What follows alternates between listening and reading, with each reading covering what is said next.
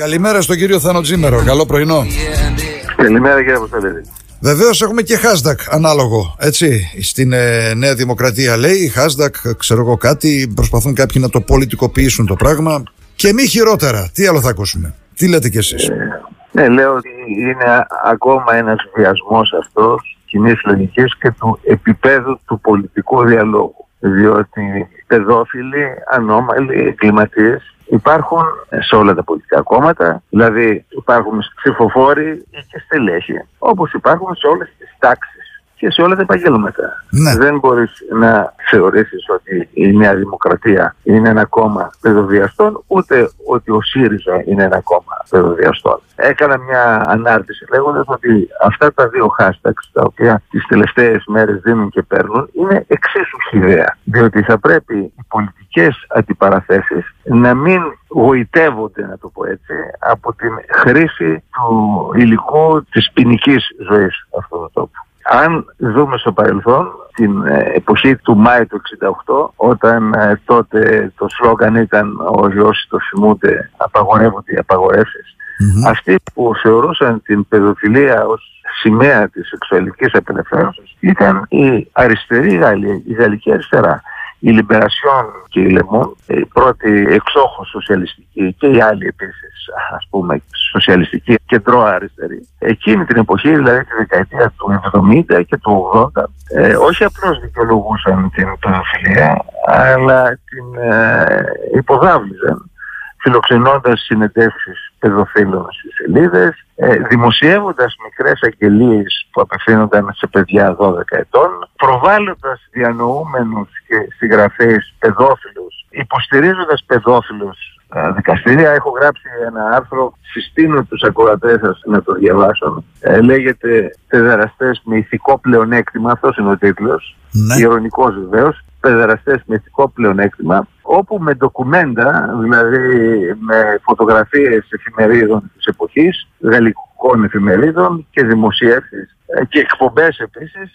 δείχνω πως για τους αριστερούς της Γαλλίας τότε η παιδοφιλία ήταν ακόμα μία ας πούμε σεξουαλική παραλλαγή, να το πω έτσι, που ήθελαν να νομιμοποιηθεί. Και τα επιχείρηματα ήταν αστεία και οι υπογραφές Αυτό ήταν τότε επίσημη, επίσημη θέση της γαλλικής αριστεράς τότε στο Βεβαίως, 68. βεβαίως, βεβαίως. Βεβαίως, μάλιστα με υπογραφές βαρβάτες Μάλιστα. μεταξύ των οποίων του Ζαν Πολ Σαρτρ, του Σιμόν ντε Μπουβουάρ, του Ζακ Λανγκ, του Υπουργού Πολιτισμού. του Πολιτισμού Μιτεράν. μετά, ναι. Μμ. Και υπήρχαν και πολλά σκάνδαλα, όπως το σκάνδαλο Κοράλ, στο οποίο ήταν μπλεγμένα ανώτατα στελέχη του Σοσιαλιστικού Κόμματος και είχαν συλληφθεί, ας πούμε, και για βιασμό ο πατριός του παιδιού του Μπερνάρ Κουσνέρ, των γιατρών του κόσμου. Είχε ο Ολιβιέ Διαμέλ, Μάλιστα. είχε βιάσει το γιο του Κουσνέρ. Καλά, δεν θέλω να ο μάθω οποίος λεπτομέρειες ήταν- τώρα για τις ήταν προσωπικότητες ευρω- αυτές. ευρωβουλε- Ναι. Ευρωβουλευτής τους Σοσιαλιστικούς Κόμματος. Όμως, κανένας δεν μπορεί να ισχυριστεί ότι τόσα χρόνια μετά μια συγκεκριμένη παράταξη έχει παιδοφιλικά χαρακτηριστικά. Και θα Ναι, έπρεπε προφανώς. να πάψουμε να συζητάμε με αυτό το υπόβαθρο. Αντιθέτως,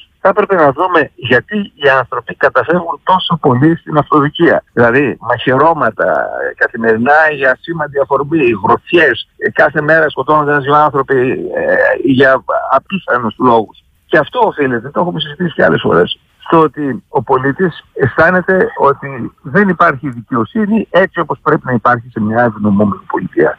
Δηλαδή να υπάρχει ένα κράτος δικαίου το οποίο να απονέμει δικαιοσύνη. Και καταφέρει ο καθένας στο βαθμό που αυτό το επιλέγει για τον εαυτό του την αυτοδικία. Να σας πω τη δικιά μου περίπτωση που δεν καταφεύγω στην αυτοδικία και περιμένω τη δικαιοσύνη. Μου επιτέθηκαν στο Περιφερειακό Συμβούλιο Άτυχης Ναι. Έχει καταγραφεί σε βίντεο αυτό άνθρωποι μιας συγκεκριμένης πολιτικής ιδεολογίας, σε πάση περιπτώσει. Ε, ναι, γιατί δεν το λέτε Και- μέλη της παράταξης στο Περιφερειακό Συμβούλιο που υποστηρίχθηκε από το Κομμουνιστικό Κόμμα της Α- Ελλάδας. Από, έτσι. το- από το ΚΚΕ, από το ΚΚΕ και από τον ΣΥΡΙΖΑ. Δηλαδή, Α, ναι, και ο η ΣΥΡΙΖΑ θέση μαζί, δεν, ήταν, εντάξει, καλά. δεν ήταν μόνο μία, ήταν τρει-τέσσερι. Καλά. Και οι τρεις από αυτές ήταν χοντροκομμένες. Δηλαδή, υπήρχε έντονη βία. Ναι. Αυτές δεν δικάστηκαν, διότι με τον νόμο του Τσιάρα για την αποσυμφόρηση της δικαιοσύνης ήρθε το αξιόπινο. Επειδή η έργο εξύβρεση ας πούμε και η απλή σωματική βλάβη Μμμ. τιμωρούνται με ποινές φυλάκισης λιγότερο από ένα έτος, ο Τσιάρας είχε αυτή την έμπνευση και είπε ότι για να αποσυμφορήσουμε τα δικαστήρια Αυτά που όταν δικαστούν, ας πούμε, θα τιμωρηθούν με ποινή λιγότερο από ένα έτος, δεν τα δικάζουμε καν επινόησε αυτή την ελληνική παγκόσμια ας πούμε πρωτοθυπία. Που σημαίνει πως ο επιτιθέμενος μπορεί να παραμείνει ατιμόρυτος; Δεν δικάζεται καν πάβει η δίωξη και έπαυσε η δίωξη και μπροστά στο δικαστήριο. Δηλαδή σκεφτείτε να έχετε μια ας πούμε αντιδικία που να έχει φτάσει να δικαστεί και στο εφετείο. Και να σας πει ο δικηγόρος ότι κοιτάξτε να βγει και αυτός ο νόμος, ήρθε το αξιόπινο, πάβει δίωξη, πάτε στα σπίτια σας. Και πώς το συνέστημα δικαίου θα παγιωθεί στον πολίτη. Δεν θα παγιωθεί. Ο πολίτης ξέρει ότι η πολιτεία, εάν δικάσει, θα κάνει 5-10 χρόνια, αλλά πολύ συχνά επινοεί και τέτοιες πατέντες ώστε να μην εκδικάσει κάτι ποτέ. Μάλιστα. Άρα καταφεύγει στην αυτοδικία. Εγώ δεν θα καταφύγω στην αυτοδικία εάν μου ξαναεπιτεθούν. Θα υπομείνω ακίνητος περιμένοντας ότι η δικαιοσύνη θα κάνει το καθήκον της. Ο άλλος όμως δεν το κάνει αυτό. Κάποιοι οι οποίοι ε, βρίσκονται σε μια ιδιαίτερη ας πούμε ψηφική κατάσταση και λόγω της παρατεταμένης κρίσης αλλά και επειδή πολλοί κυκλοφορούν ε, σε αυτό το κόσμο που δεν τα έχουν 400 και τέλος πάντων ή θα έπρεπε ναι. να τους παρακολουθούν Καλά αυτό είναι, αυτό είναι το σημαντικότερο νομίζω και όχι η παρατεταμένη κρίση κύριε Τζίμερε. Με συγχωρείτε ναι. δηλαδή τα έχουμε φορτώσει τα πάντα στην κρίση. Ε, μην φορτώσουμε και αυτά τώρα δηλαδή επειδή έχει κρίση δέρνω τον κόσμο, το σκοτώνω και το διάζω γιατί έχει κρίση. Όχι, Τι είναι αυτό τώρα, εγώ, δεν, εγώ, δεν το καταλαβαίνω ναι. Εγώ το λέω με την εξής οπτική και πρέπει να τη λάβουμε υπόψη. Δεν το δικαιολογώ, αλλά απλώς το καταγράφω. Ναι. Ότι σε μια κοινωνία υπάρχουν οι άνθρωποι οι οποίοι είναι ψύχρεμοι, οι άνθρωποι που ε, είναι λιγότερο ψύχρεμοι και οι άνθρωποι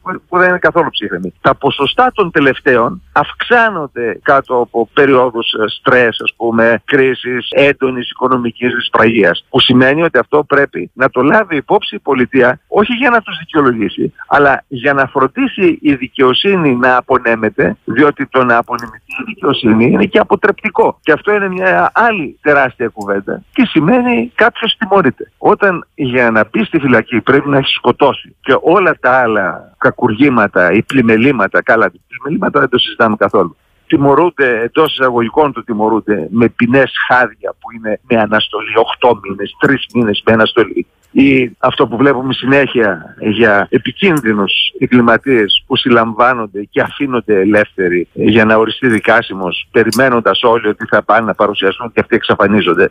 Αυτό είναι ένα πρόβλημα στη λειτουργία της δικαιοσύνης και όσο δεν υπάρχει τιμωρία τόσο οι άνθρωποι οι οποίοι έχουν παραβατική συμπεριφορά θα αισθάνονται ότι εδώ είμαστε, κάνουμε ό,τι θέλουμε και κανένας δεν μας λέει κουβέντα. Κύριε Τζίμερε, να σας ευχαριστήσουμε πάρα πολύ. Καλό πρωινό. Καλημέρα. Ευχαριστώ